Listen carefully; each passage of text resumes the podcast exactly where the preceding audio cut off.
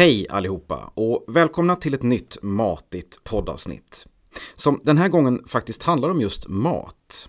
Det finns ju många som har åsikter om mat. Vad vi ska äta, vad vi inte ska äta och vad som är direkt farligt för oss. Vad ska man tro om allt det här egentligen? Och vad säger vetenskapen om allt detta?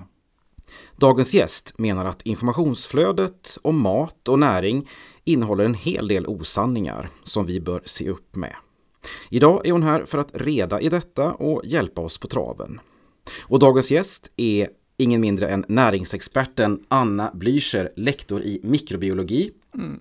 här vid Linnéuniversitetet. Ja. Välkommen hit! Tack så mycket! Du, vad har en näringsexpert som du ätit till lunch idag? Ja, men jag åt faktiskt fisksoppa. Oj. Med lax. Ja. Eh, för att eh, bland annat så tycker jag att fisk är väldigt gott. Och sen om jag tänker ett sväng till så tänker jag, ja, och dessutom är det ju supernyttigt med fisk. Vi borde alla äta mer fisk. Ja, det var mm. det första kostrådet som kom. ja, bra. Vi kan väl klämma in något sånt då och då också, det som ja. är bra.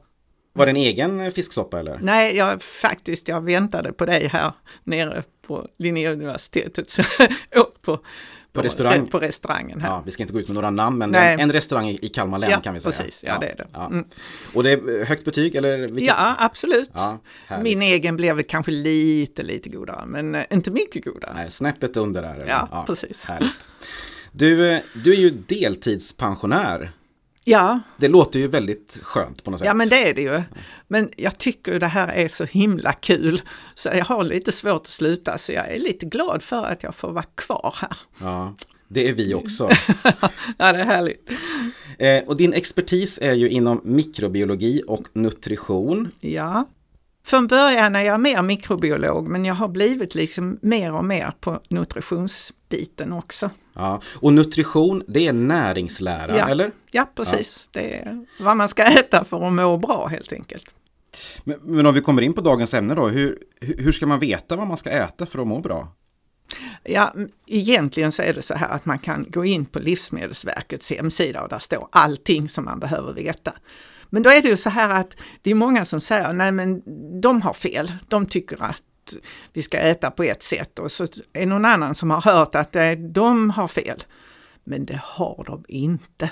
Nej. De har faktiskt rätt. Där sitter väldigt, väldigt många duktiga experter och de har sin forskningsbakgrund och bara för att det kommer en vetenskaplig artikel som tyder åt något annat håll så tar man inte den till sig förrän man har sett att det faktiskt är på det viset. Mm, mm. Så eh, där har vi all vederhäftig information. Och vederhäftig betyder riktig och korrekt? Eller? Ja, det, och vetenskapligt korrekt. Det är det jag tycker ja. är viktigt att, att här ska vi inte luta oss mot en massa tyckande utan vi ska ha en vetenskaplig syn på nutrition. Och det finns mycket vetenskap kring det här.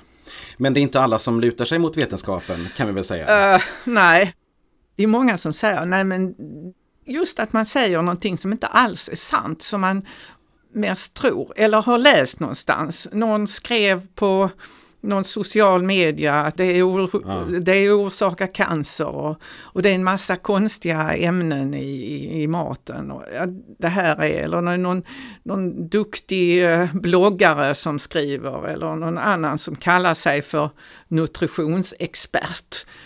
Du kallar det här för fake news till och ja, med? Men, ja, jag tycker det. Var sprids det här någonstans? Ja men det är ju i sociala medierna. Och en massa konstiga böcker som kommer ut också. Ja. Som, uh, oh, du suckar här. Ja. Sen finns det de författarna liksom som vänder sig över utifrån vad som är populärt då. Och sen så blir det något annat som blir populärt och så blir det något annat. Och så skriver man en bok där om, om detta. Så det, och folk tror ju på det. Ja, det är det som är problemet va? Ja. ja. Alltså man tror ibland hellre på vad eh, kändisar säger och sociala medier säger än vad man tror på Livsmedelsverket. Ja, ja. Mm. Och det är, jag tycker det är ett bekymmer så jag tycker det är jätteviktigt att alltså minska rädslan hos folk. Folk blir ju rädda för maten och tänker ja. att de blir sjuka av allt möjligt konstigt som man inte alls blir sjuk av. Ja, ja. Istället för att se vad ska vi äta för att må bra. Ja, just det. Alltså oron tycker jag är, är, är tråkig. Ja. Alltså att man, folk ska behöva oroa sig för att men jag kan inte äta det, det, det har jag hört att det är så farligt. Är vi onödigt ängsliga Ja. kring mat? Ja, Ja. du svarar innan frågan är klar.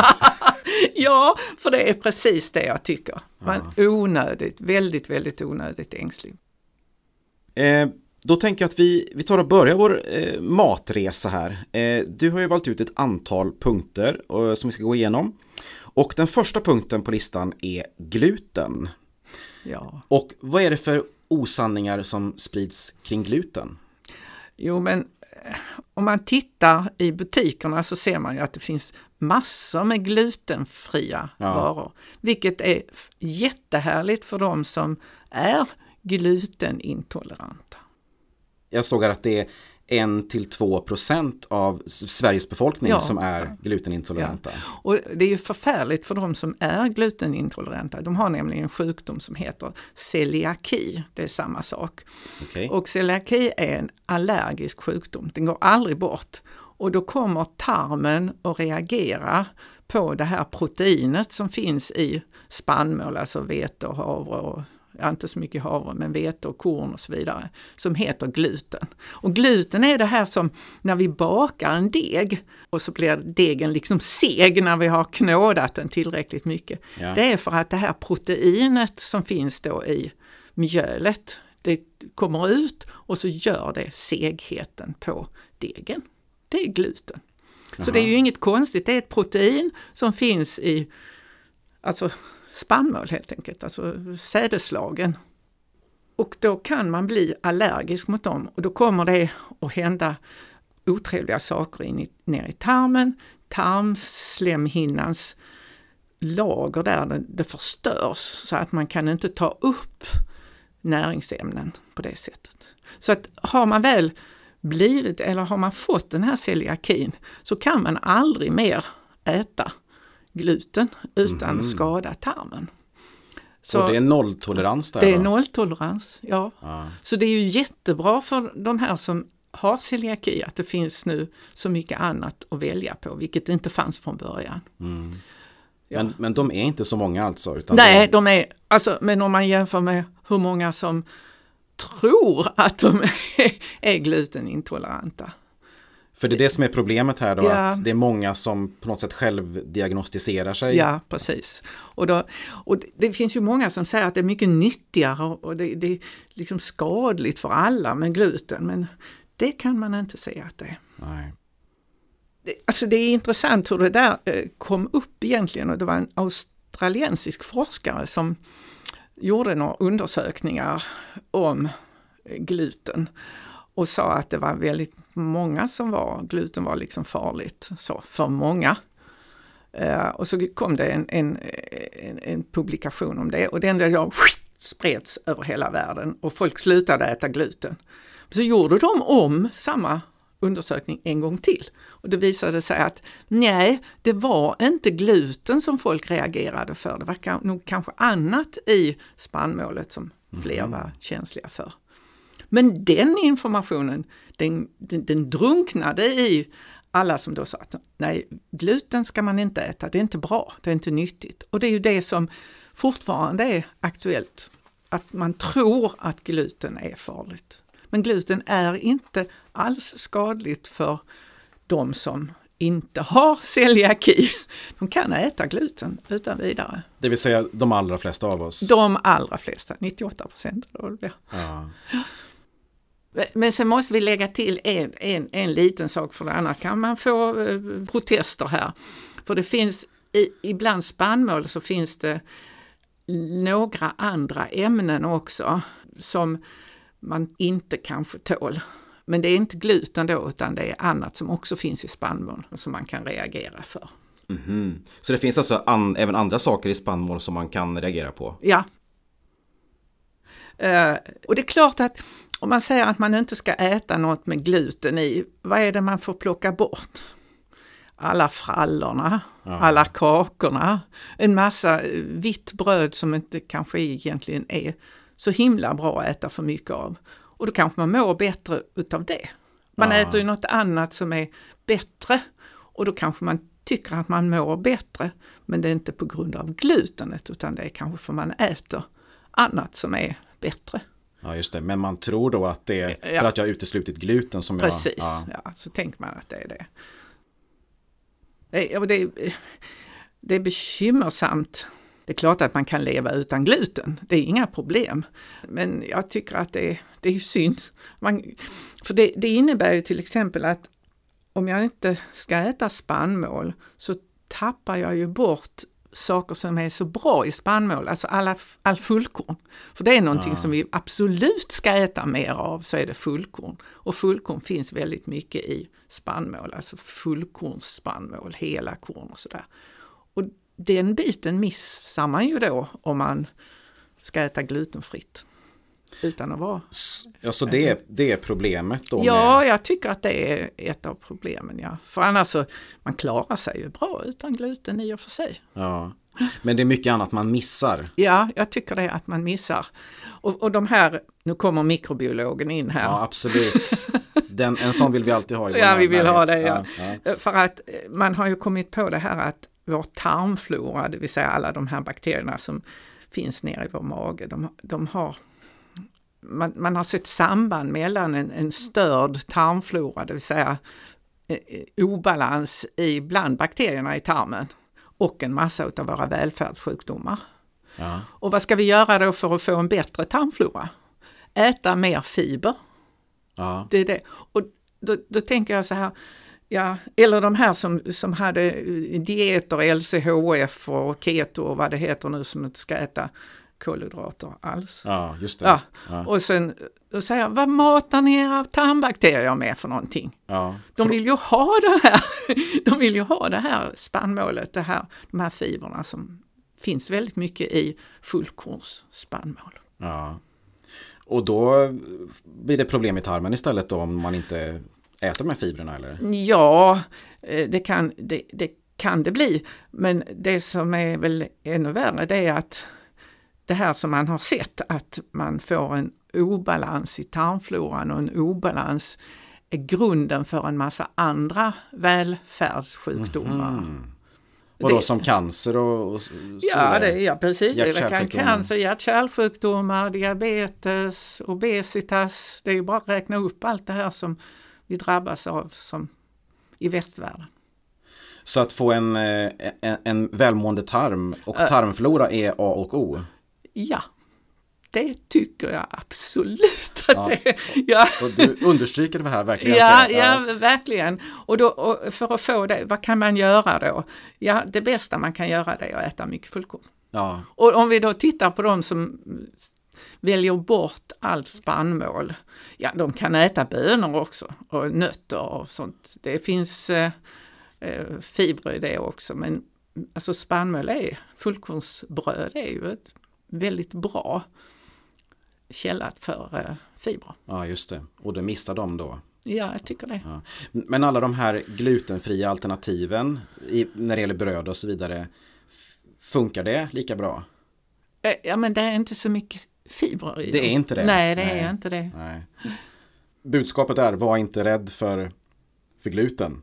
Nej, om du inte har celiaki. Och för att få en sån här celiaki-diagnos kan man gå till sin läkare va? Eller? Mm. S- Istället för att sitta hemma och diagnostisera. Precis.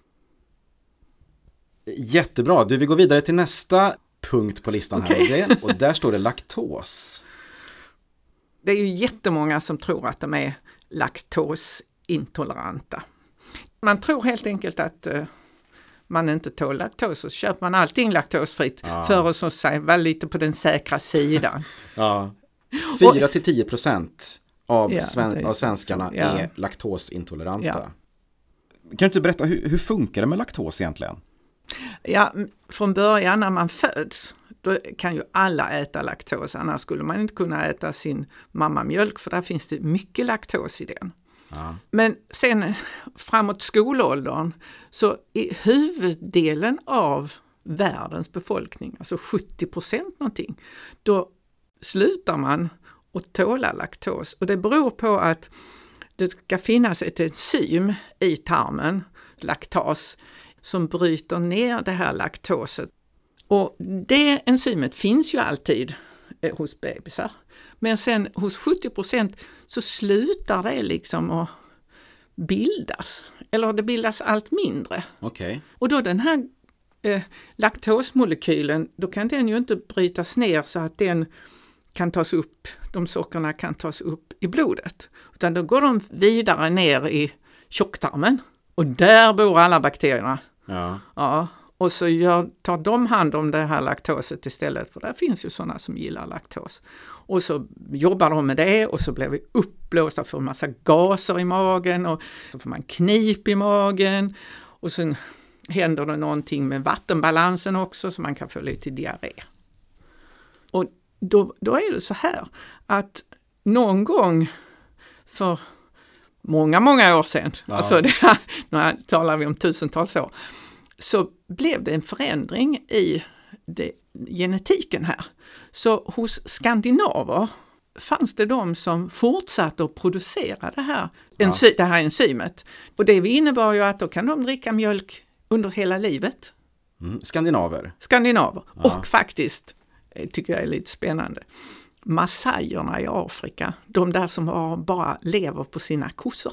Mhm. De, Ja, jag har alltid de, känt en länk till dem faktiskt. de, har, de har samma, samma eh, genförändring. Mhm. Och det här var bra för skandinaverna, för när det blev taskiga tider så hade man kanske ändå sin kossa i lagorn Ja. och kunde liksom få mjölken därifrån och överleva taskiga vintrar och så. Så det blev en, en, en bra överlevnadsstrategi att kunna dricka mjölk.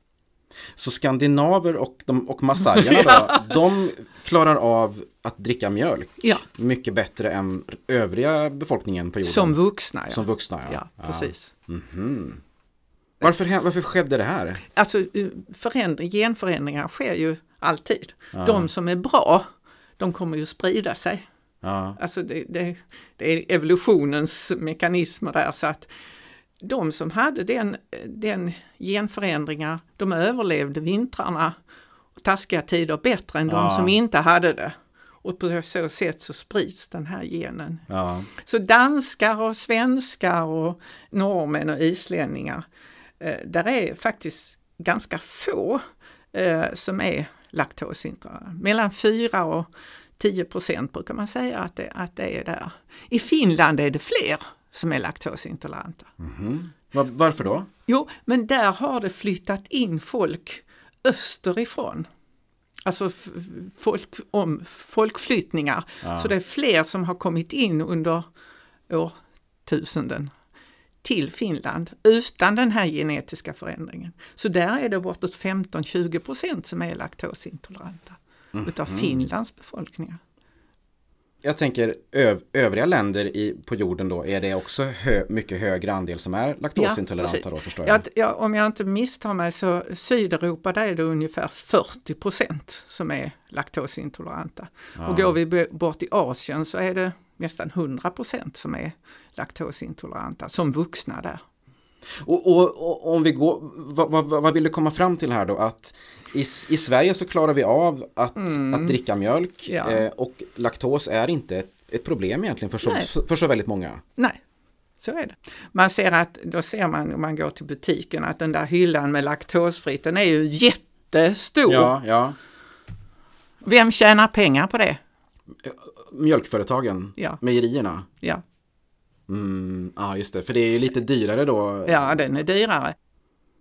Sen är det så här att, inte, inte riktigt alla, men de allra flesta, de tål att äta 5 gram laktos om dagen. Mm, Kanske inte slurpa i sig glaset mjölk sådär, för det, det behövs bara en deciliter mjölk för att man ska få de där 5 gram laktosen. ja. Men då kan man ju fråga sig, gjorde jag på en föreläsning här någon gång, så tänkte jag jag måste räkna ut hur mycket laktos finns det i andra mejeriprodukter. ja. Det är ju kul tycker jag. Ja. Alltså hur mycket måste man äta av någonting från mejeriet för att man ska få i sig 5 gram laktos? ja. Mm. Och vad, vad är svaret? Alltså om vi går till filmjölk så kan man ta en hel tallrik, 2,5 deciliter. Okej. Ja, då har man inte fått i sig mer än 5 gram laktos. Och eh, hårdost, där är ingen laktos i alls. Mhm. Och sen smör, Du, Ja. så Har du sett att det finns en massa laktosfritt smör? Ja, absolut. Ja. Jag frågade en gång när jag var på en konferens, då stod ett av våra stora mejeriföretag och, och där och så gick jag fram och frågade så här, alltså varför har ni gjort laktosfritt smör? Jag vet inte vad jag fick för svar. Konsumenten vill ha det. Ja. För det är nämligen så att för att få i sig 5 gram laktos från smör så måste man klämma ett helt kilo. Så att, men det, det finns ändå en väldigt överdriven rädsla för det här då? eller? Ja, man tror helt enkelt att eh, man inte tål laktos och så köper man allting laktosfritt Ja. för att så säga, vara lite på den säkra sidan. ja. Eh, spar pengarna, köp det andra. Ja. Men är det någon fara, förutom att det kostar då mer pengar, men är det, Nej, det nej, ingen nej, fara för mig Nej, som nej, inte är laktosintolerant att köpa laktosfria produkter? Inte ett dugg, bara för din plånbok. Där kom, den kommer märka det. Den kommer märka det i längden. Ja. Ja. Ja, nej. Och om du är laktosintolerant Ja. och får i dig lite laktos, det enda som händer med dig det är att du kan få lite ont i magen. Så det, det är inte samma Nej, inte. som när vi jämför med gluten? Nej, absolut inte. Nej, Så det är inte så att eh, man måste avhålla sig helt och hållet. nej just det. Ja. Ehm, om man eh, vill kolla upp om man är laktosintolerant så gör man det hos läkaren också eller? Ja, Men går det att konstatera för, för en läkare eller i något, något ja att, det kan man att göra. man Ja. har laktosintolerans? Ja. för läkare kan man göra det. Jag tänkte en, eh, alltså en, en närliggande grej här som vi också kan prata om är ju mjölk i allmänhet. Liksom. Eh, mejeriprodukter i allmänhet. Ja. Som du har med på din lista här också. Vad vill du säga om mjölk? Vilket jättebra livsmedel. När man säger mjölk, alltså det finns ju de som tänker att mjölk, alltså läser du på internet, så mjölk dödens dryck och sånt där står det ju. Ja. Det är fel. Ja. Alltså det är bara så fel. Det är snarare så att man har sett väldigt mycket positiva hälsoeffekter av mjölkdrickande. Okej, ja. Alltså, det, finns, det finns ett undantag och det är män som dricker extremt mycket mjölk. Mhm. Har, har man sett i några undersökningar har en något förhöjd risk för prostatacancer. Mm. Men då får de dricka väldigt mycket mjölk. ja. De flesta gör väl inte det kanske? Nej, precis. Och de andra mejeriprodukterna, de är ju bara jättebra. Det Ja. finns ju liksom allt i det. Det finns vitaminer och mineraler och proteiner och jättemycket bra i mejeriprodukter. Men som mjölk är ingenting vi alls behöver, vara, behöver undvika och vara rädda för? Nej, Nej. inte om du inte är konstaterat laktosintolerant. Mm, precis. Du, sen så kommer vi till en punkt som jag sett fram emot och det är det här med E-nummer och E-ämnen. Alltså som handlar om, det är tillsatser i mat. Och Ja. det, det tycker jag vi hör mycket om Ja, att det ja. är inte bra för oss. Men bara för att börja här, vad, vad kan E-ämnen vara för någonting? Det kan vara smakämnen, det kan vara färgämnen, det kan vara sånt för konsistensen, det kan vara sånt som påverkar hållbarheten på olika sätt. Alltså det, och det där kan man också läsa på Livsmedelsverket, de skriver väldigt mycket där Ja. om olika e-nummer. Men sen finns det ju då de som menar att E-ämnena inte är bra för oss. Ja, det fanns ju en journalist som skrev en bok som skrämde upp hela Sveriges befolkning för e-nummer. Ja. Men då, vi får börja från början. Ja, nu får vi börja från början här igen. Gud vad härligt. Ja. Ja. Och det är ju alltså, det är ju så här att egentligen är det inte tillåtet i lagen att sätta till någonting till ett livsmedel som inte är godkänt som varande ofarligt i den koncentration som man får sätta till det. Då, sådana ämnen har av EFSA, European Food Safety Association, alltså Ja. den europeiska livsmedelsmyndigheten, Ja. har liksom forskningsmässigt, vetenskapligt tagit reda på om det här, de här ämnena som då får sättas till livsmedel är skadliga eller inte. Ja. Och alla sådana ämnen som då får sättas till, de har fått ett E-nummer. Mhm. Och det är samma i hela Europa. Så egentligen är definitionen på E-nummer någonting som är ofarligt i ett livsmedel. Mhm. Faktiskt. Så ett E-nummer är som en, en kvalitetsstämpel att det här kan du äta? Ja, Det blir ju helt annorlunda Ja. än vad man tror. Ofta hör man ju motsatsen. Ja, men det är ju inte så. så. Men kan det vara någonting i det här att det bara är en, en bokstav och sen är det en sifferkod som Ja. gör att det blir på något sätt lite o, känns onaturligt? Ja, det gör det nog. Ja. Eh, Men man kan då, för det här måste man ju skriva ut på innehållsdeklarationen. Ja. Och då kan man istället för att skriva ut E så kan man skriva ämnets namn. Så man skriver alltså eh, stabiliseringsmedel Carragenan till exempel. Ja. Annars har det ju ett E-nummer då. Ja. Vad är Carragenan då kan man fundera på. Ja, det är ett, ett förtjockningsmedel som man utvinner ur rödalger. Så det är ju inget, ko- alltså det är ju inget, det är inget konstigt. Och många av de här ämnena är ju faktiskt utvunna ur naturen, så de är naturliga. Färger från frukter och bär och eh, blad och allt möjligt. Som man utvinner från en naturlig Ja. växt till exempel. Då. Precis, ja. Och, och så blir det, gör man det på något sätt så man kan Ja. beva- bevara det och koncentrera det. Ja, eller? precis. Och så kan man sätta till en droppe där så blir det lite färg. Till exempel. Men vissa ämnen är väl lite ifrågasatta? Det, för det finns diskussioner om olika. Eh, Det finns till exempel en grupp ämnen som heter azofärgämnen. Och de, har man, då har man gjort några undersökningar som har sett att barn påverkas av azofärgämnen. Och därför så är det inte så bra, för det, om man har azofärgämnen så man, måste man skriva en liten varningstext där. Svenska produkter, svenska företag, de tillsätter aldrig azofärgämnen i godis till exempel. Gör de inte.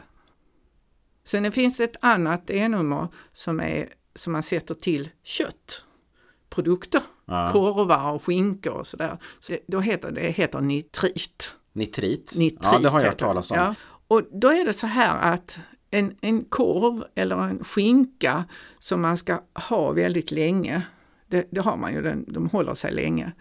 Men det finns en väldigt, väldigt farlig bakterie som kan växa i de här produkterna, alltså korvar och skinkor och sånt som man har länge och i kyla. Och det finns en bakterie som heter Clostridium botulinum som orsakar en, en rasande farlig sjukdom som heter botulism. Och aldrig hört talas om.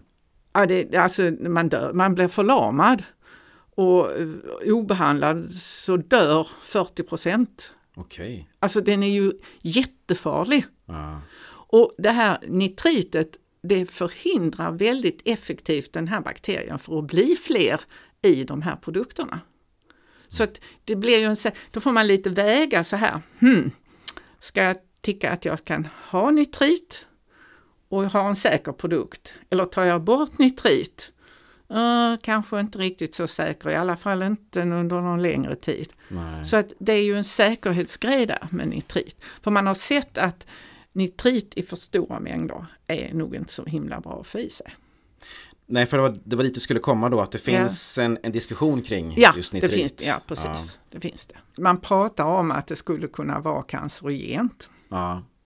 Det, det kan man ju visa, men det, det, det är ju alltid en, en koncentrationsfråga. Men, om, men vad är för mycket? Det är liksom Ja. om du äter några skinkskivor så antar jag Nej, att du... nej, nej, nej. Sen får man en, som jag säger, en biverkan och det är att köttet blir rött av det. Hmm. Så att ett, ett kött utan nitrit blir blekt. Men är inte det en ganska trevlig bieffekt?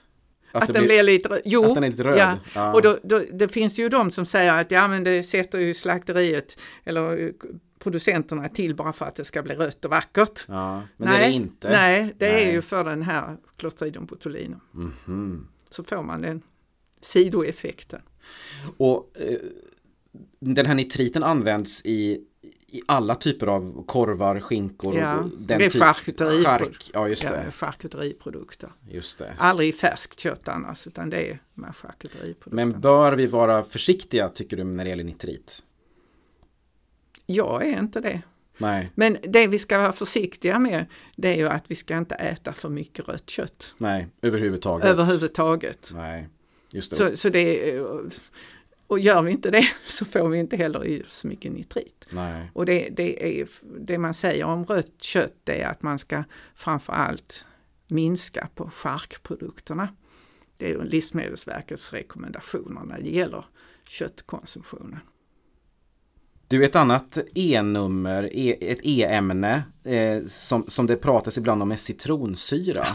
Ja, det är en sån där grej som jag blev så Då säger de så här, citronsyra. Ja, men det kommer ju inte från citroner. Eh, eh, men det finns i citroner citronsyra. Ja. Och det finns i din kropp hur mycket citronsyra som helst. Det ingår liksom i metabolismen så ingår citronsyra. Och citronsyra, för, istället för att behöva pressa en massa citroner och plocka ut citronsyran där, så kan man låta någon annan lite snabbväxande och, och ofarlig organism, till exempel en bakterie, Det är alltid bra att anlita bakterier. Ja, det är jättebra. Man kan använda dem till hur mycket som helst.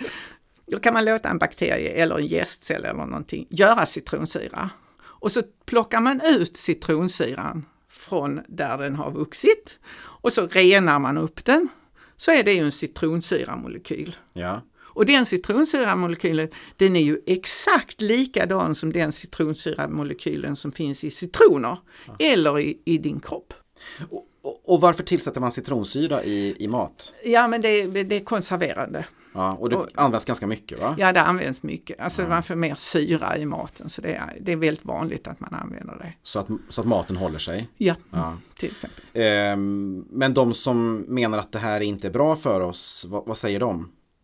Och då, då tänker de att det kanske finns rester från eh, odlingen skulle finnas kvar i den här odlade, Den här ja, bakterieodlingen? ja, eller svamp, det är egentligen en svamp. En, Ja. en ofarlig svamp, ingen farlig svamp utan en typ av mögelsvamp som, som bildar citronsyran.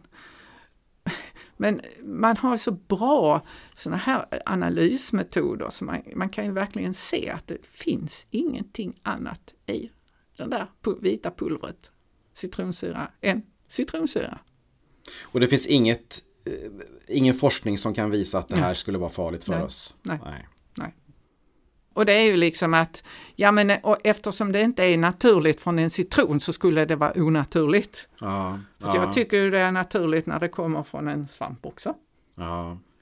Men är det inte det så många som, som är emot det här med de här tillsatserna att de säger att det inte är naturligt? Ja, precis.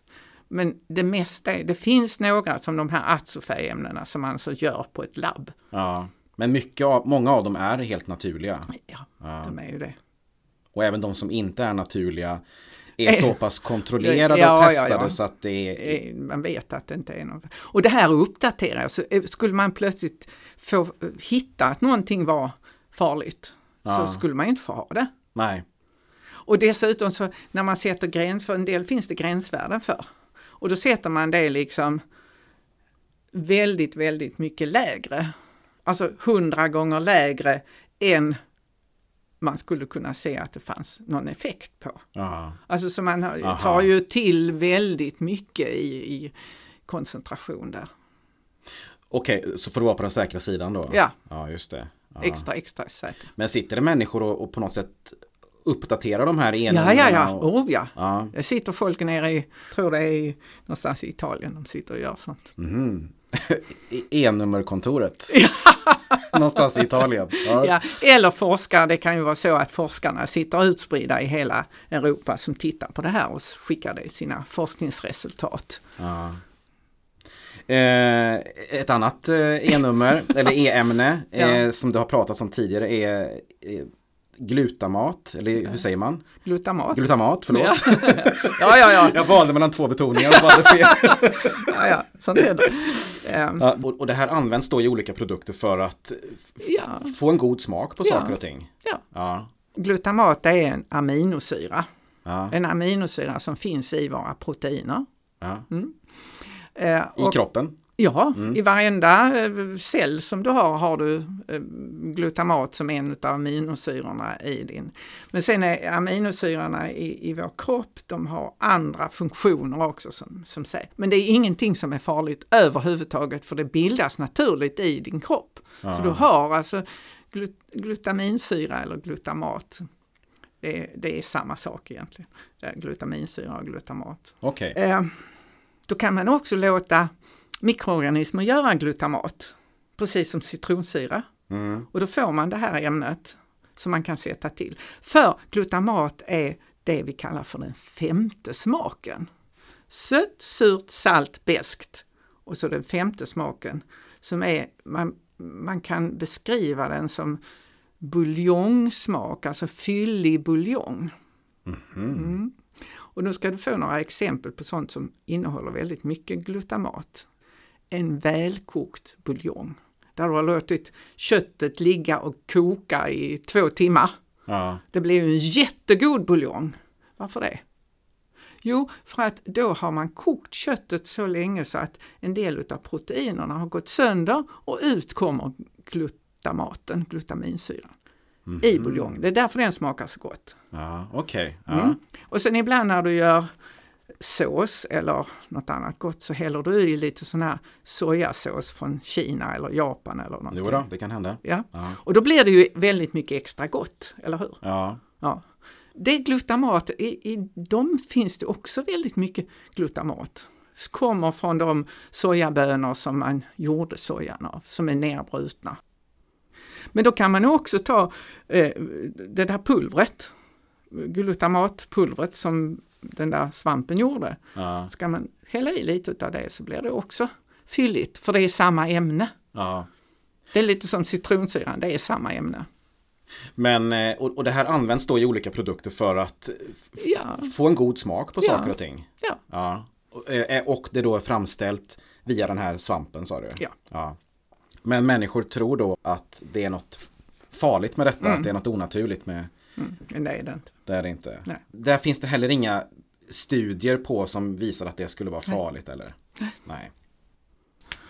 Ehm, aspartam. Så Ja, det är också ett E-nummer. Ett E-nummer, Mm, ett mm. sötningsmedel. Ja, Ja. precis. Som Eh, det också vet jag har varit eh, Ja, har snack varit- om att man får huvudvärk och det är inte bra och sådär. va? Ja. Alltså det, är, det, det finns inte heller några bra studier på att det verkligen är så. Man har sett att om man ger råttor jättemycket aspartam så blir de dåliga. Men alltså det är i, i om vi skulle översätta den mängden till så är det ungefär som vi skulle dricka, jag vet inte vad är det, 18 liter aspartamsötad dryck Mhm. om dagen. Mhm. Alltså det är något Det gör man ju inte. Nej, man Nej. gör ju inte det. Så att eh, aspartam behöver man inte vara orolig för. Men alltså vad, vad kommer sånt här ifrån? Att, eh, att det skulle vara farligt? Eh, Ja, ibland undrar man hur kom det sig? Men det var någon som, som liksom tyckte att det där var nog farligt. Och det är väldigt mycket så säger man att livsmedelsindustrin de försöker lura oss. Och jag som har då har utbildat studenter för att de ska bli produktutvecklare i Ja. livsmedelsindustrin och jag har varit på jättemånga livsmedelsindustrier och man försöker ju, man, det är klart att man vill få ekonomin att gå ihop. Såklart. Men det är ju inte så att man försöker lura folk, man försöker göra en så bra produkt som möjligt ja, hela tiden ja. utifrån de förutsättningarna som finns. Vi går över till nästa del nu. Du, har, du har nämnt kött lite i omgångar här. Mm, Eh, ehm, vad, vad, vad vill du säga om, om kött? Det finns mycket som är bra med kött. Mhm, mm. Det är ett utmärkt livsmedel, det jättefina proteiner, där finns vitaminer, det finns vitaminer som bara finns i animalier, det som heter B12 till exempel. Ja. Så att det, det är ju någonting som vi lätt kan ta hand om. Men sen så finns det ju andra delar, man kan ha etiska synpunkter på att äta kött. Ja. Och nu kommer ju klimatsynpunkten också på Ja. kött. Och det är ju helt riktigt. Att det har stor klimatpåverkan Ja, med att ha ja. djurhållning. Precis. Ja. Men sen så, det är ju så här också att om vi alla skulle sluta äta kött i Sverige så skulle vi inte ha några ängar och den, eh, den biologiska mångfalden skulle minska väldigt mycket om vi inte hade lite djur som gick ut och betade och man odlade vall här och där och så. så att det finns liksom på det sättet både plus och minus med, med köttätande. Ja. Sen är, sen är det så att man har sett att om man äter för mycket rött kött och chark Ja. så finns det lite förhöjda risker för cancer. Så därför säger man ät inte för mycket rött kött och, och, och chark. Och chark var vi ju inne på innan. Mm. Skinkar och korvar och sånt Ja, där. precis. Eh, men eh, alltså, vad är rött kött då? Och då brukar jag säga enkelt, det är det som går på fyra ben. Ja, Mm. okej. Fågel är inte där. Nej, för, ganska mycket rött kött då ändå. Ja, det är ju det. Ja. Ja, precis. Eh, och sen finns det en spännande grej med, med kött också. Det innehåller någonting som heter köttfaktorn. Mhm. Mm. Det, man vet inte riktigt, alltså det finns grejer som inte vetenskapen riktigt vet, för de vet inte riktigt vad det är, eh, den där köttfaktorn är. Men järn, alltså mineralen järn, behöver vi ju allihopa. Och det är en av de få bristerna som man kan se i, i det här landet när det gäller vitaminer och mineraler, så är det järnbrist. Och järn finns det väldigt gott om i kött. Eh, Och lättupptaget, alltså det är väldigt lätt att ta upp järnet i kött. Ja. Eh, sen finns det i en massa grönsaker också, finns det järn. Men då har man sett att om man äter en liten bit kött till de där grönsakerna med mycket järn så tar man lättare upp järnet från grönsakerna om man har ätit lite kött till. Mhm. Det är ju spännande. Ja. Det är det som heter köttfaktor. Så att, och det betyder att köttet hjälper till att Ja, ta precis. upp Någonting i köttet hjälper till. Hjälper kroppen att ta upp det järnet som annars finns i vegetabilier. Och det är järn vi pratar endast Nu då? pratar vi bara järn där. Ja. Mm. Så, eh, och sen är det vitamin B12 också, som bara finns i animalier. Så är man vegan, alltså inte äter något från djurriket överhuvudtaget, då måste man gå in och äta lite extra B12-vitamin. B12 är en sån där vitamin som gör jättemycket olika saker i kroppen. Och, och vi har ett litet lager med B12, men om man slutar att äta kött så kanske det dröjer något år, halvår, ett år. Och så får man väldigt konstiga symptom som är det som är, beror på B12-brist. Mhm, Vad är det för symptom då? Luddiga symptom mm, i måendet, In, inte cancer eller något sånt utan kroppens enzymer fungerar inte som de ska. Men hur ska man tänka då när det gäller kött? Eh, Jag tycker att eh, vi vi ska lyssna på de här som säger ät lite mindre men lite bättre kött. Ja, ja. För det är många som tycker att nej men jag vill ha en köttbit på fredagen. Ja men köp en dyr svensk eh, köttbit. ja. Gärna från ett så här eh, naturbeteskött eller något som vi vet, tycker jag. Eh, Så mindre och bättre precis, kött. absolut. Ja, Och ät svenskt. ja. Mm. Ja där höjer du upp ett varningens finger. Ja, Ett, ett svenskt. det finns jättemånga eh, väldigt bra grejer med att äta svenskt kött. Du pratade om eh, proteinskiftet när vi pratade om kött. Ja, precis. Vad, men, man- vad menar du med proteinskiftet? Ja, att vi äter mindre kött och mer vegetabila proteiner som till exempel bönor. Ja. Det är det. Och det här skiftet, är det någonting som vi är inne i menar du? Eller? Vi är kanske i början av det. Ja. Mm. Och man håller ju på, särskilt här på Linnéuniversitetet har vi ju en bönforskare. eller Ja, hon har varit med faktiskt i den här Ja, podden tidigare. ja. Ja. Ja, och, och alltså bönor är ju bra på så himla många sätt. Och det är nog mer att i det här landet har vi har vi ingen tradition på Nej. bönor, mer än ärtsoppan och bruna bönorna. Exakt. Ja. Ja. Men det finns ju många andra bönor som är jättebra. Det är bra för miljön och det är bra för tarmen och det är bra för proteinintaget och det är, Mm. Men tror du vi kommer äta mer bönor framöver? Ja. Ja. jag tror det. Ja. Eh, då går vi vidare till nästa punkt på listan och det är socker och det som kallas för sockerberoende. Eh, vad, vad säger du där? Man kan inte visa med någon vetenskap att det finns något som heter sockerberoende. Mhm. Det finns det ju människor som säger att de är. Ja, Mm.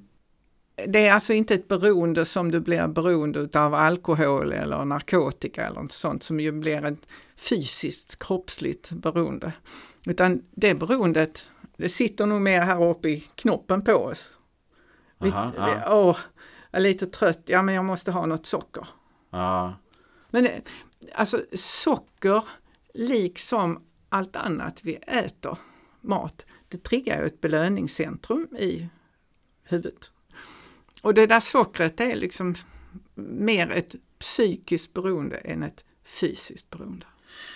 För ett fysiskt beroende är då mer som eh, eh drog, Narko ja, narkotika där. Ja. ja. Och så är det inte. Men det kan vara väl så obehagligt om man liksom, åh jag måste ha lite godis. Ja. Eh, men det Nej. Men det, ja, det är beroende så tillvida att vi känner att vi behöver socker, men ja. det sitter i huvudet istället. Och ja. det är så får man jobba med sitt huvud lite. Ja, det försöker man varje dag. Det går sådär. Ja. Vad kan du mer säga om socker? Är det Ja men det är ju inget farligt, det är ju liksom ett ämne som, som kroppen använder som energi. Ja. Men det, problemet är ju att om man tar sådana livsmedel som man har satt till mycket socker ja. i, och det är ju liksom allt det där som inte är så bra att äta för mycket av, det vill säga godis, glass, eh, sockrad läsk, kakor, sånt, alltså där vi vet att det är, det är ju tillsatt socker. Ja. Om vi äter mycket sånt tillsatt socker så finns det ju inte så mycket utrymme för annan mat rent kalorimässigt. Nej, för då har vi redan täckt ja, upp kalorimängden ja, väldigt mycket. Ja. ja. och då renderar det ju så småningom i att vi blir lite överviktiga. Ja. Och det är inte bra. Så, men sockret i sig är ju inte fel. Nej, nej. Och det, ett tag så snackades ju om att nej men man kunde inte äta frukt för det var så mycket socker och så lade man ett äpple och så en, en hög sockerbitar vid sidan om och sa titta här så här mycket socker finns det i äpple. Då blev jag också sådär dötrött. För det, alltså det, ett äpple, ja det innehåller socker men så mycket andra fina grejer. Som finns i äpplet? Som finns i äpplet, ja. ja, ja. Men godiset där, där finns det ju typ bara sockret. Ja, just det. Ja. Så eh, nej, socker är i, i sig inte farligt, men det finns väldigt mycket rekommendationer från alla närings, alltså i hela världen där att vi ska minska mängden tillsatt socker. Mm, mm. Och då, då, då är det liksom tillsatt socker, det är de här grejerna som jag har nämnt. godis och? Eh, kakor och läsk och glass. Glass är ju till exempel mycket socker i. Ja. Du, nu nästa, nästa punkt på listan, alltså det kan ju hålla på hela natten det här. Ja. ja eh, färdigmat. Och nu pratar vi färdigmat, alltså sådana här djupfrysta Ja, djupfrysta portionsgrejer, för det är ofta de man tänker på när man pratar färdigmat. Eh, alltså jag har eh, i en kurs som jag har, kostnäring hälsa, där får studenterna göra en, en de får länk till tre olika färdigmatsprodukter och så får de analysera dem och så får de titta vad det som finns i det. Och sen så kommer de så här, ja men det verkar ju rätt bra det här egentligen. Jaha, jaha, ja, ja, alltså det är ju det. Det, det. det, är så här att företaget som gör det här, de tittar på Livsmedelsverkets näringsrekommendationer. De ser till att, eftersom folk inte vill ha några E-nummer så har man inte E-nummer i så mycket. Det är liksom, men det är mer för att folk inte vill ha det. Ja. Ja. Jag har ju varit på sådana här färdigmatsfabriker också. Och, alltså man kokar sås inte i en liters kastruller. Man kanske kokar 100 liter sås ja. på en gång. Men ingredienserna är de samma som vi har hemma. Ja. Köttbullar gör man bara så väldigt många fler. Men man, stek, man kanske till och med gör det bättre där eftersom man har mer koll på temperaturen och inte översteker dem och så vidare. Alltså det, det är inget konstigt. Grönsaker till exempel som kommer där i färdigmaten de kan innehålla mer vitaminer än de där grönsakerna som har legat några dagar i vårt kylskåp. Aha. För man fryser in dem liksom så de inte hinner tappa några vitaminer på vägen från åkern och till frysen. Alltså det, det färdigmat, det är, det är inget fel på färdigmaten. Den är inte mer, den är inte näringsfattig? Absolut inte. Nej.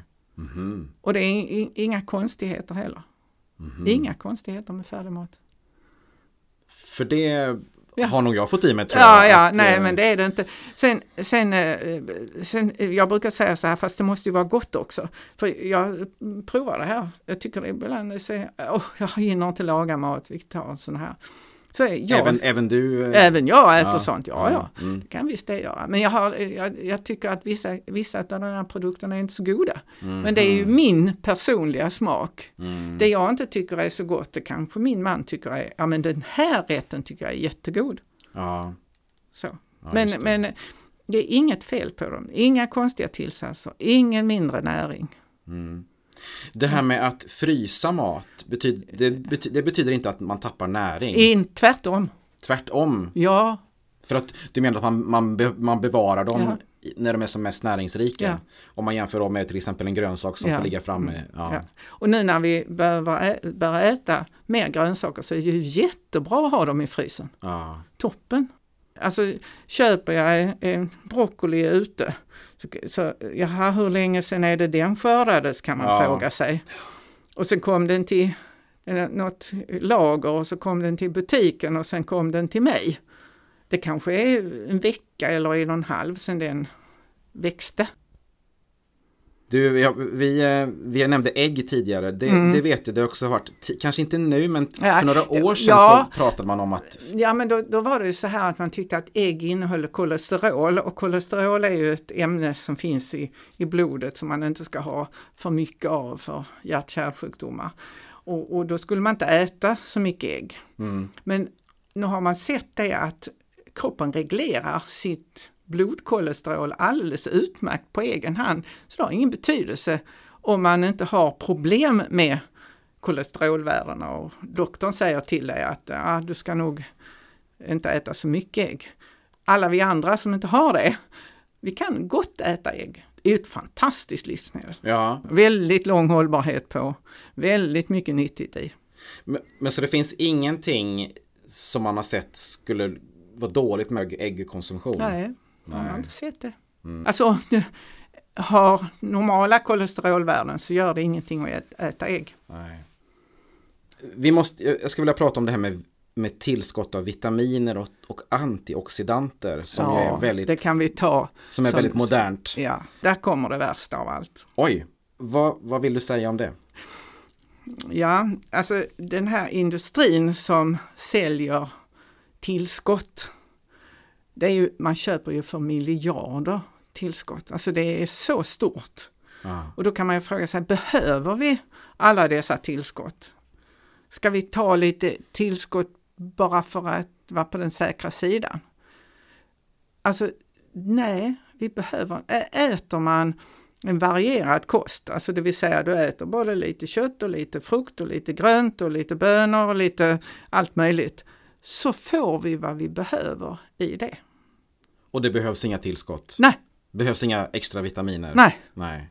Alltså det är, man, man pratar om D-vitamin till små barn och äldre. Och då kan det vara befogat med ett D-vitamintillskott. Men det är ett specialfall kan man säga? Ja, de är lite specialfall. Ja. Ja. Och så kan vi, pratar vi om järn. Mm. Det kan ju vara om man har järnbrist och det, det kan man ju mäta, man får ju blodbrist och låga hemoglobinvärden så låter man ju bli trött och eländig av det där. Och då får man ju, kan man ju behöva äta mer järnrik kost och kanske också komplettera med några järntabletter. Och järnrik kost var vi inne på tidigare. Ja. Det är en, en eh, köttbit till en exempel. köttbit, ja. och lite grönsaker eh, till. Grönsaker också, ja. Mm. Och sen så har vi också då B12 om det är så att man inte äter några animalier alls. Annars så är det, det finns, alltså slår vi på tvn så finns det ju väldigt mycket eh, reklam för Ja, vit- vitaminer. Men det är så här, då pratar vi vitaminer och mineraler och så börjar man prata antioxidanter också. ja, Och det är ju så här att det bildas ämnen i kroppen som är, är dåliga och som antioxidanter kan minska. Precis, alltså du bilen rostar, ja. du kör på ett rostskyddsmedel. Alltså ungefär så. Är det så antioxidanter fungerar? ja, antioxidanter förstör eh, skadliga ämnen. Ja. Det är därför man tror att, alltså det, man har ju visat att frukt och grönsaker är jättebra. Och, menar, vi har blåbär och lingon och jordgubbar och allt möjligt. Och de innehåller mycket av de här antioxidanterna. Och då, man har ju sett att det är väldigt bra att äta sådana. Jag har sett många studier. Och då tror man att det, en del av förklaringen där är att de innehåller de här antioxidanterna. Ja. ja. Då kan man tänka så här, jaha, så bra, då eh, tar vi lite extra antioxidanter för det är ju så bra med antioxidanter och så kan man köpa det i en tablett. Ja. I en multivitamintablett eller något annat sånt. Och då har man ju visat att om man äter för mycket antioxidanter så blir det precis tvärtom. Man gjorde ett stort försök eh, i Finland på rökare så fick en fick extra antioxidanter, en blandning av olika och en fick inte det. Och då såg man att de som fick extra antioxidanter, de fick plötsligt mycket mer cancer.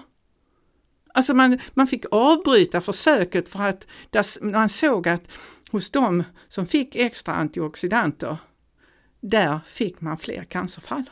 Vad obehagligt. Ja men visst är det. Ja. För det visar sig att de här cellerna som kanske ligger där och är nästan cancerceller, Ja. det är ett förstadie där. Vad gör kroppen med dem? Jo, de oxiderar dem. De har sina metoder för att oxidera dem. Oxidera betyder? Ja, men det är ju tvärtom för antioxidanter. Ja. Ah. Om jag då ger antioxidanterna, vad händer då? Då, då för, stoppar du kroppens eh, process där? Ja!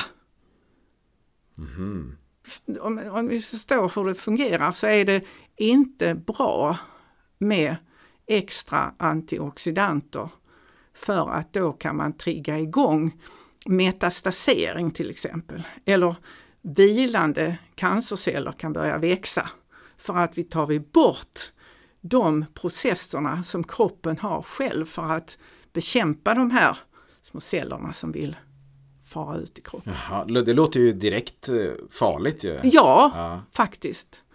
Och, och det är ju väldigt många av de här multivitaminerna, eller nu ska vi inte nämna någon speciell produkt här, som då innehåller extra antioxidanter. Ja. Ät frukt och grönt. Man har inte sett något sånt när det gäller frukt och gröntätande. Det är precis tvärtom. Varför är det tvärtom där då? För de innehåller ju också antioxidanter. Ja, men de innehåller så mycket mer också. Som, Ja. Alltså, så det, där, där är det bara plus att äta det. Men extra antioxidanter? Nej. Kan vara direkt skadligt för oss. Kan vara direkt skadligt. Ja. Man har sett alltså på lungmetastasering och utveckling av lungcancer och hudcancer. Malignt melanom har man också sett det. Du, eh, vi närmar oss slutet här. Eh, vi gör så att vi tar lite blandade småfrågor som jag kallar det eh, här på slutet. Vi, vi börjar med, hur, hur, ska man tänk, hur ska vi tänka om utgångsdatum på mat? Nu är vi inne på mikrobiologin igen och det är jättebra. Mm. Eh, Det är ju där man vill vara, eller hur? Ja, och i dessa tider när vi inte ska slänga mat i onödan, ja. då har vi en näsa och så Ja. har vi en mun. Så börjar vi med att lukta på det. Ja. Och eh, tycker vi det luktar så kan man smaka lite. Och om det då är okej så kan vi också äta det. Mm. Förutom en sak. Och det är om vi är gamla eller immunsvaga så ska vi inte äta skinkor och gravad lax och sånt där eh, vid utgångsdatum. Det är ett undantag. Mm. För att... Det kan finnas en bakterie som heter listeria. Mm, Men det är den enda undantaget. Och mat håller sig oftast längre än där det står bäst före. Du, är det mm, att, att värma mat i mikro eller att värma den på spisen? Är det någon skillnad i närings... Nej, nej. snarare tvärtom. Mikron går snabbare och det finns vitaminer som förstörs av långvarig värme. Så det är bra att värma i mikron. Eh, Är det farligt att eh, äta mat som har i konservburkar som det är en liten buckla på liksom? Inte nu längre, det fanns tidigare men nu har man ändrat i konservburkens konstruktion. Det var tidigare när man liksom lödde ihop de här med tenn. Och så numera så löder man inte ihop det på samma sak och sen om du känner i konservburken så är det liksom en plasthinna på insidan. Ja, just det. Ja. Ja. Som, är- som skyddar då för att komma i kontakt med metallen. Ja. Ja. Ehm, palmfett har det diskuterats om en del Mm. också. Men det är mer av eh, miljömässiga Ja, skäl miljö- som man ja, inte ska kanske... Nej, precis. För, det är ingenting som kroppen... Nej, nej, nej, nej, inte alls. Utan det är mer av, vad ska man säga, etiska och miljömässiga Ja, det är skäl. framförallt miljömässiga skäl. Man hugger ner regnskogen och planterar eh, oljepalmer där istället. Ja, just det. Tycker du man ska ändå, om det finns möjlighet, ta en produkt som, som är certifierad, innehåller Ja, certifierad certifiera, ja då ska man palmolja? se till att man får en sån certifierad. Ja, tror att de jobbar mycket med det i våra oljefabriker. ja, ja.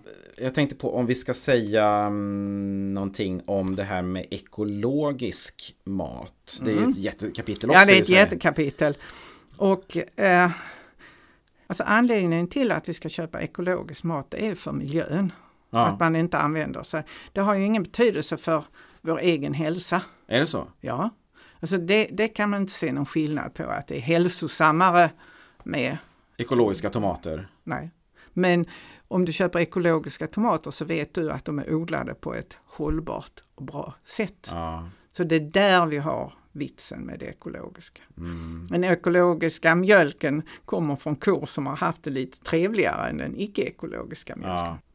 Men därmed sagt så är det väl ändå en ganska bra poäng att kossorna har haft det bra. Absolut! Ja, så, Absolut. så vi vill ändå slå ett slag för ekologisk mat. Absolut! Ja. Det finns väldigt mycket positivt med ekologisk odling. Mm. Du, eh, vi ska göra någon, en, en, en sak som, som du är lite oförberedd på. Åh. Jag kommer säga tio stycken ordpar till dig Ja, och då ska du välja ett av de två okej, orden. oj! Vi börjar med fågel eller fisk. Fisk, Tacobuffé eller trerätters. tacobuffé, Eh, ost eller ostron. ost, Steka mat i olivolja eller steka mat i smör. olivolja. Mm, varför?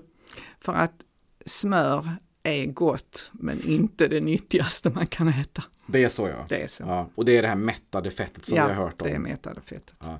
Så olivolja är att föredra. Ja. Eller eh, varför inte rapsolja? Eh, laktos eller hypnos? Laktos såklart! Alla dagar i veckan. Alla dagar i veckan ja. Ekologiskt kött från Nya Zeeland eller oekologiskt kött från Sverige? Den är lite svår. Ja, precis. Jag tänkte till jätte- Svenskt Ja, det svenska oekologiska. Mm. Och då tänker du på transport. transporterna såklart. Ja. Mm. Eh, pizza eller sushi? Sushi. Fiskpinnar eller surströmming?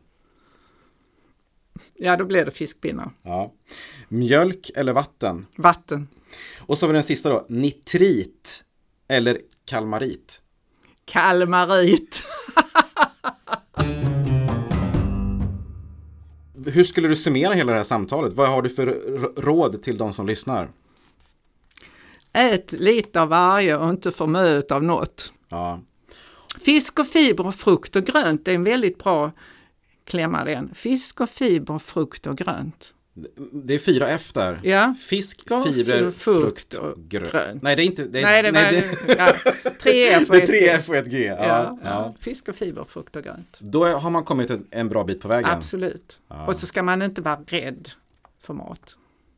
Det är ett bra budskap. Man ska inte vara rädd för maten. Nej. För det var det vi, jag nämnde lite tidigare. Är den farlig för oss? Nej. Nej. Vi måste ha den. Ja. Och vi kan äta det allra mesta men så finns det vissa saker som vi inte ska äta så mycket av. Och för, eller för ofta av.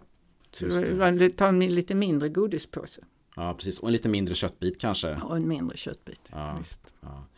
Och när vi, när vi är ute på nätet, vilket vi ju fortsättningsvis Ja, ja, ja. kommer vara och se. Så var kritiska. Ja, var, Var kri- kritiska på det man läser på nätet. Är- Undrar man någonting så gå för allt i världen på Livsmedelsverkets hemsida och läs. finns hur mycket bra som helst att läsa där. Om man undrar. Nitrit. Ja men gå på Livsmedelsverkets hemsida och slå upp nitrit. Och så får man en på ett vettigt, lättfattligt sätt veta om nitrit. Och då är det någonting som är lite oklart så står det det också där. Anna, stort tack för att du kom hit idag mm. och eh, upplyste vår värld. Ja, tack. Det har varit jättetrevligt att prata ja, om det här och, och, räta ut lite av de här frågetecknen. För man, man, är, man blir vilsen av det. Ja, man blir vilsen. Det är helt rätt. Stort tack! Och tack till dig som har lyssnat också. Snart hörs vi igen med ett nytt poddavsnitt. Ha det gott, hej då!